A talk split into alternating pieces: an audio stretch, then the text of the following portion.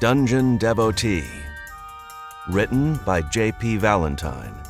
Narrated by Andrew Tell. Coda Into the Darkness. Edmund stepped into a white room. Its walls stretched no more than 20 feet apart, its ceiling hanging but three above Edmund's head. Across it stood the exit, already open, the darkness behind it already beckoning to him. First, he had to get past the room's sole occupant, Liam. The dungeon's avatar sat at an ornate wrought iron garden table, a furnishing clearly designed for an outdoor space cluttered with nature. In the plain, sterile white room, it felt out of place. A second, bent metal chair sat unoccupied across from Liam. Edmund didn't move for it. Liam looked him up and down and let out a breath. Relax, I come bearing gifts. Edmund didn't so much as twitch, continuing to stare down Liam in domineering silence. With an over exaggerated sigh, Liam spoke again. You'll suffer no physical harm in this room. Edmund raised an eyebrow. Physical harm? Well, I can't very well promise you you'll take no emotional harm, Liam said. There's no telling what'll happen inside that head of yours. But then, emotional harm doesn't always stay emotional with you, does it? Where are we? Edmund pushed past Liam's dig. Between floors, Liam explained. Still within the depths, still bound by the accords, just no longer in a place for death and violence. Everywhere you are is a place for death and violence. That's an interesting approach from someone who was barking orders at me a few minutes ago. I asked for a monster to fight, Edmund said, a scowl growing on his face. Something you're normally all too happy to provide. Oh, and I was. Liam replied. But I figured now that we're doing favors for each other, it'd be a good time for a chat. He said that word favors as if in invocation, as if the word carried power unto itself, and its utterance meant something. Edmund wasn't sure what. So come, sit, Liam continued, patting a small golden chest that sat atop the garden table. I have a present for you.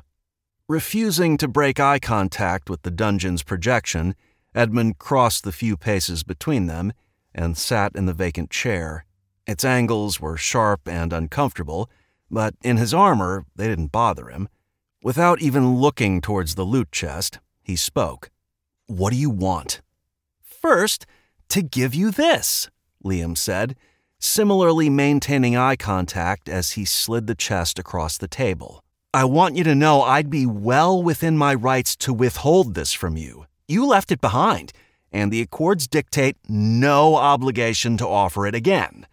Technically, loot has no owner. It simply appears when a challenge is overcome and cannot be reclaimed until it leaves the dungeon and returns, or none who've seen it remain on the floor where it does. Edmund's brow furrowed. But you've taken it back. Liam sat back in his chair, his customary grin spreading across his face. The guards and delvers you left behind haven't managed to open the chest yet. Turns out, in the absence of those who earned it, they're having a hard time deciding who should get the loot. And it's in the middle of the ring, Edmund reasoned, which means they're fighting for it. It seems everywhere you humans go is a place for death and violence. Edmund wanted nothing more than to knock the cocky smile from Liam's face as he spat Edmund's words back at him, but he knew there'd be no retribution here. Not yet. But you swapped out the loot because you want to give me something. Because while loot as a whole technically has no owner, the item in that chest does doesn't it? Oh, very good. You are a clever one. I'm alive, aren't I? Edmund asked, as he reached his left fist over the table to deposit the piece of red finger armor he'd taken from Furia's corpse. It dissolved into the table as the dungeon reclaimed it. The first finger came from a chest, not a corpse. Right again, Liam acknowledged. You see, the distinction between loot you can keep from a chest and loot you can't from a corpse, which I would call plunder, exists primarily so I can pit delvers against enemies who are better equipped than they are. That's the official story. And the unofficial one? I can't just copy named artifacts all willy nilly, Liam explained. Turns out they're called that for a reason. So delvers fight a simulacrum until they've proven themselves worthy of owning the real deal.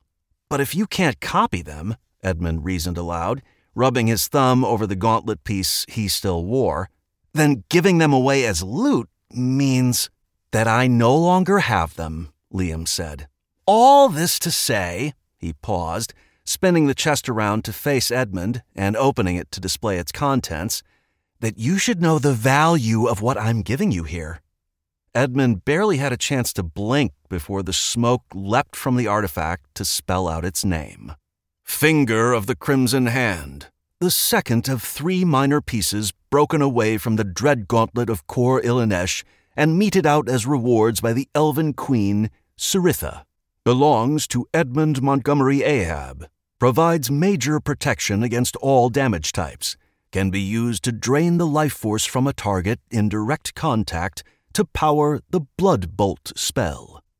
Edmund waved a hand through the air to dispel the smoke, happy with the description it had displayed. The parts about the Elven Queen and its defensive capabilities were unchanged from the first piece he'd found, but its use for life force it drained differed. He thought back to the spell Furia had cast to the guard it had slain in a single hit. It was a powerful ability, likely more powerful than any of Edmund's spells. He wondered if Focus would double its damage too. Edmund slipped his prize over his ring finger, where it sat comfortably next to its twin. He didn't say thanks. You're welcome, Liam said anyway. I figured you deserved some kind of reward after that show you put on with your princess. She's not my princess, Edmund snapped. Oh, yes, she is.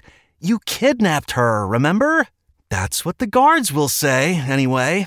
And that's not to mention the other way you've made her yours. Edmund stilled. He knew. Of course he knew. He'd probably arranged the whole thing. Liam chuckled. What I would give to watch the king's face when they tell him Who's fucking his daughter? Edmund batted the empty loot chest aside.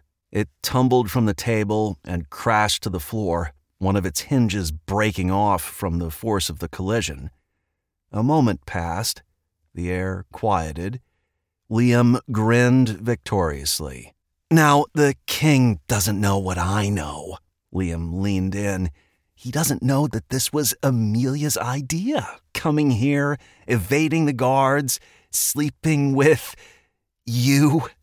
Even if he did know, he'd refuse to believe it, refuse to admit how far his daughter has strayed, how so much like her mother she'd become. Edmund looked up from his fury to meet Liam's gaze. Oh, you didn't know, Liam continued. Even better. You see, King Luther married outside his station for love of some adventurer who'd earned her fortune looting the eternal depths. She stayed with him long enough to bear two children, but the siren call of adventure doesn't let go so easily. She was seen on the 50th floor shortly before her title passed to your princess. Which is why Amelia wants to get there, Edmund breathed, to prove she's just as good. Or better, Liam said with a tilt of his head. But I'm not here to talk about princesses. I'm here to talk about you. I assume you know what this all means. Until Amelia returns to the surface, and probably also after, I'm a fugitive from the crown. Not that it matters a great deal, of course. It'll make the hub floors more interesting, but they can only reach so far into the depths.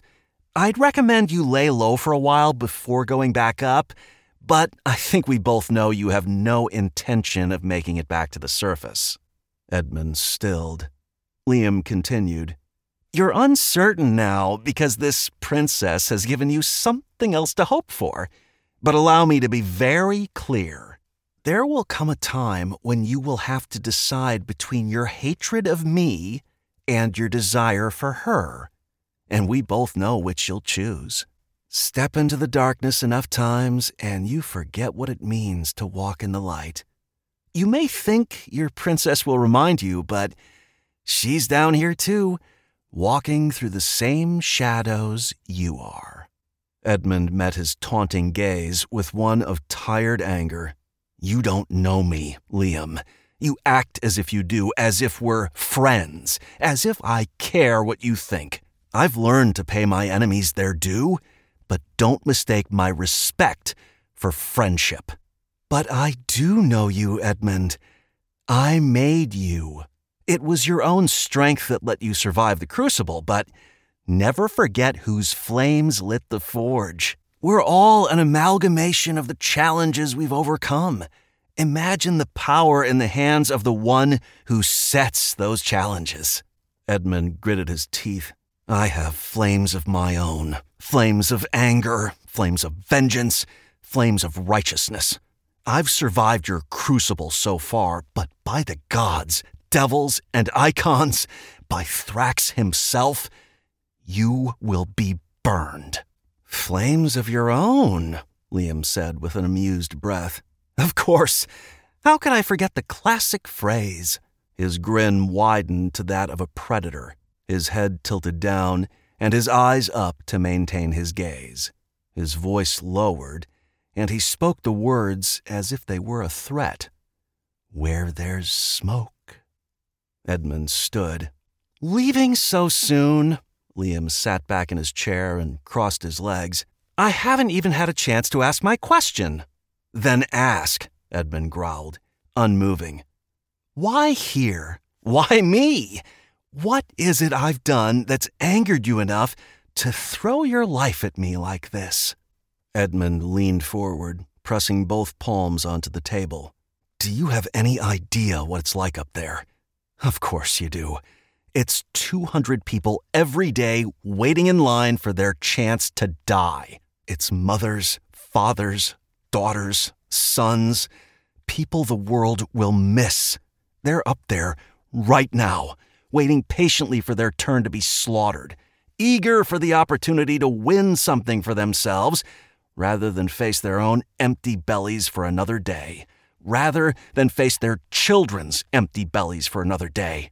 They know they don't stand a chance.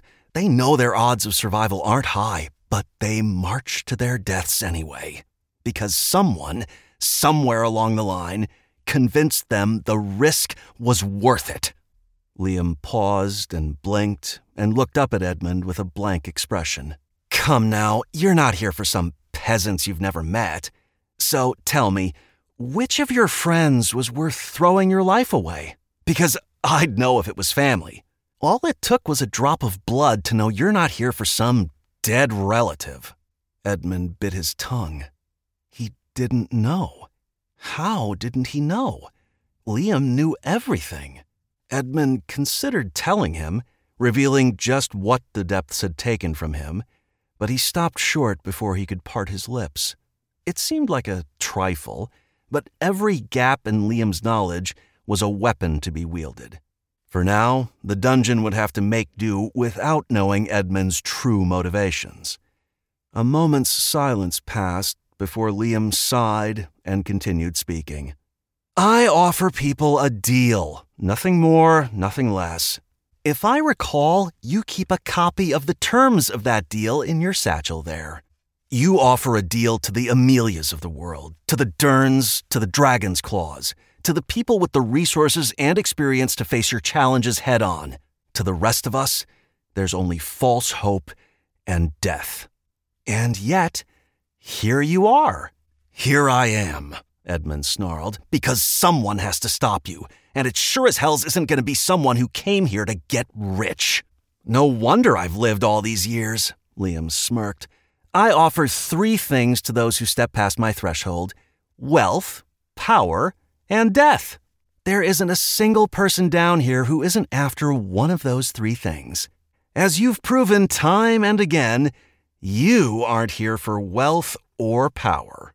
We're all here for death, Liam. Some of us just haven't realized it yet. Edmund shook his head. You said it best yourself. Step into the darkness enough and you forget how to walk in the light.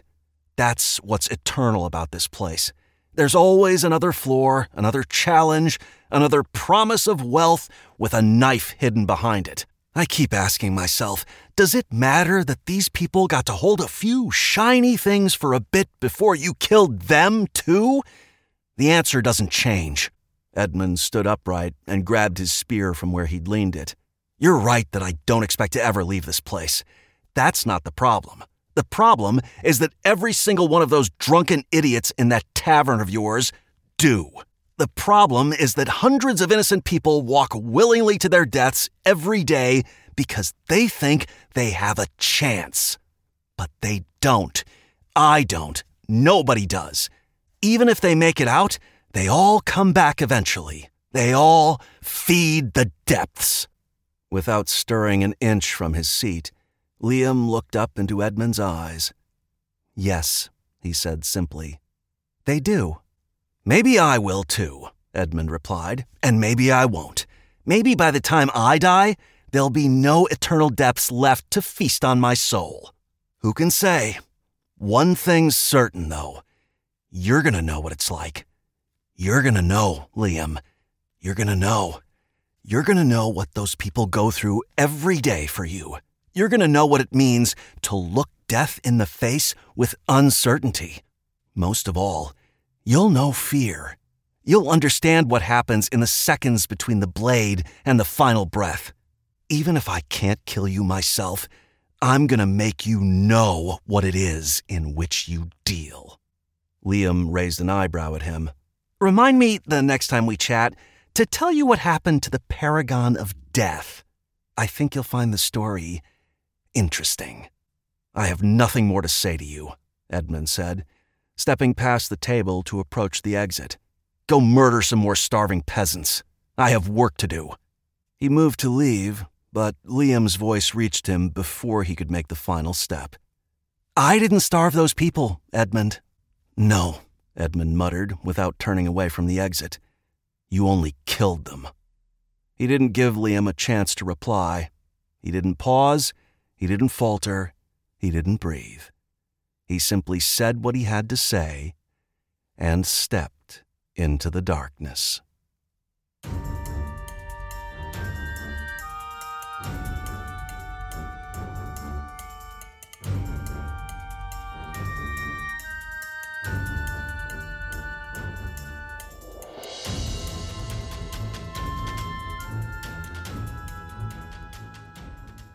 Hello again, JP Valentine here to thank you for listening to Dungeon Devotee. I come to you with the dreadful and exciting news that we've reached the end of Season 1. Were we not, Season 2 is almost completely written, and I expect it to begin right here sometime this winter. In the meantime, I have all sorts of fun projects for you to check out. Links for everything in the description. If you enjoy Andrew Tell's narration as much as I do, you'll be thrilled to know he read my four book long lit RPG comedy, This Trilogy is Broken, the series follows Eve as she pursues her bullshit quest to head to the next town over and buy a loaf of bread. It's pure, wacky, zany, lit RPG fun, and it's available in its entirety on Amazon and Audible. And now for something completely different my very first completed trilogy, The Saga of the Nothing Mage. The Nothing Mage tells the story of a world where magic exists in frequencies of light, a protagonist whose mana is more akin to gamma radiation, and the dark, oft tragic, consequences thereof. It's available on Amazon and Audible, where the spectacular Spencer Dillahay reminds us all to beware, O friend, the Nothing Mage. Last, but certainly not least, my most recent and far and away best selling story to date, The Stargazer's War. In just two months, Book One, To Flail Against Infinity, has reached more people than anything else I've written. The story follows Caliban, a vac welder in deep space who discovers how to cultivate a chi so vast and powerful it drives others mad. It's my own take on the cultivation genre, and I'm incredibly proud of how it's shaping up so far. I hope one of these projects has caught your interest, and if not, you can read more Dungeon Devotee over on Royal Road and on Patreon. That's all for me. I'll see you all this winter for season two, and again, thanks for listening. Constellation Edmund Montgomery Ahab, The Crimson Hand. Aspects unlocked 16. Tier 1 aspect War. Gray plus Resonance. Level 4 provides a limited increase to all damage dealt, provides a limited decrease to all damage taken. Tier 1 aspect Elements. Gray Resonance. Level 6 provides access to the Firebolt spell. Tier 1 aspect Solitude. Red Resonance. Level 8 gain increased constitution while fighting alone. Tier 1 aspect Perseverance. Gray Resonance. Level 8 gain health regeneration. Tier 1 aspect Madness. Prismatic Resonance. Level 11 See beyond reality. Touch the unreal. Shape your world. Tier 2 aspect Fervor. Gold plus Resonance. Level 1 empowers the effects of madness and war for each consecutive second spent in battle. Tier 2 aspect Sorcery. Gold Resonance. Level 1 provides access to the Smokelash spell. Tier 2 aspect Obsession. Gold Resonance. Level 2 Gain strength and agility for each consecutive day spent pursuing your obsession. Gain mana for each consecutive month spent pursuing your obsession. Tier 2 aspect The Recluse. Gold Resonance. Level 2 Empower the effects of madness while alone. Lessen the effects of madness while accompanied. Tier 2 aspect The Island. Gray Resonance. Level 5 grants resistance to overtime effects while in groups of two or fewer. Tier 3 aspect Focus. Silver Resonance. Level 1 doubles spell damage when attacking a single target. Tier 3 aspect The Philosopher. Silver plus Resonance. Level 1 Ponder the nature of reality. Tier 3 aspect The Rift. Gold Resonance. Level 4 provides access to the Rend active ability. Tier 4 aspect The Fissure. Silver Resonance. Level 2 provides access to the Magma Fissure spell.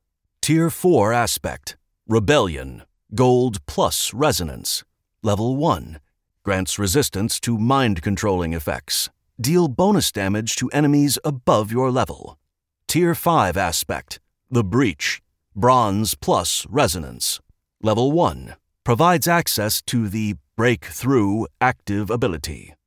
Delver's Mark of the Challenger empowers nearby dungeon monsters, significantly increases the value of loot chests you open, slightly increases the resonance of aspects you unlock.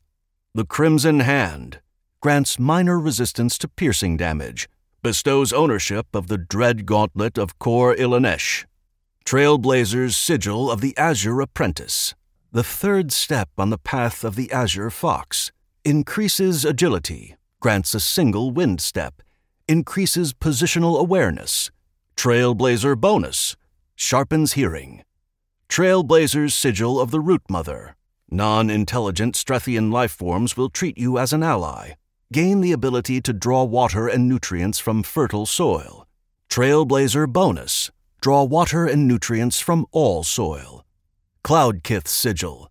Cloud based lifeforms will treat you as an ally. Gain enhanced perception through vision reducing effects. Inventory The Dungeon Accords, a pocket guide. Lesser Barkskin Ring increases skin toughness.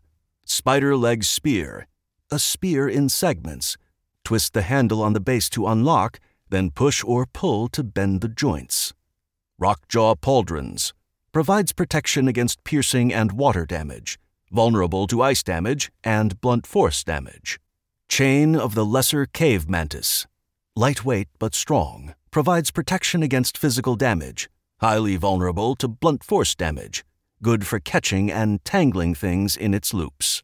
Ebon Steel Helmet provides major protection against magic and piercing damage, vulnerable to blunt force damage. Serpentinite Rear Braces provides major protection against piercing damage. Cloudkith Satchel applies greater weight reduction to its contents. Scorpion's Sting deals major poison damage on blood draw. Blood Drinker's Crystal Cuirass provides major protection against piercing and crushing damage, vulnerable to blunt force damage, absorbs blood that comes into contact with it to repair itself. Black Bone Boots provides major protection against fire, death, piercing, and blunt force damage, vulnerable to ice damage, highly vulnerable to holy damage, increases agility. Blackbone Leggings provides major protection against fire, death, piercing, and blunt force damage, vulnerable to ice damage, highly vulnerable to holy damage, increases constitution. Ironwood Shield provides major protection against all damage types. Finger of the Crimson Hand, the first of three minor pieces broken away from the dread gauntlet of Kor Ilanesh and meted out as rewards by the elven queen Siritha, belongs to Edmund Montgomery Ahab, provides major protection against all damage types, can be used to drain the life force from a target in direct contact to replenish the wearer's health, stamina, or mana. Finger of the Crimson Hand, the second of three minor pieces broken away from the dread gauntlet of Kor Ilanesh and meted out as rewards by the elven queen Siritha, belongs to Edmund Montgomery Ahab, provides major protection against all damage types, can be used to drain the life force from a target in direct contact to power the Blood Bolt spell. Mithril Bracers of the Resolute provides protection against all damage types, provides resistance to external mind altering effects.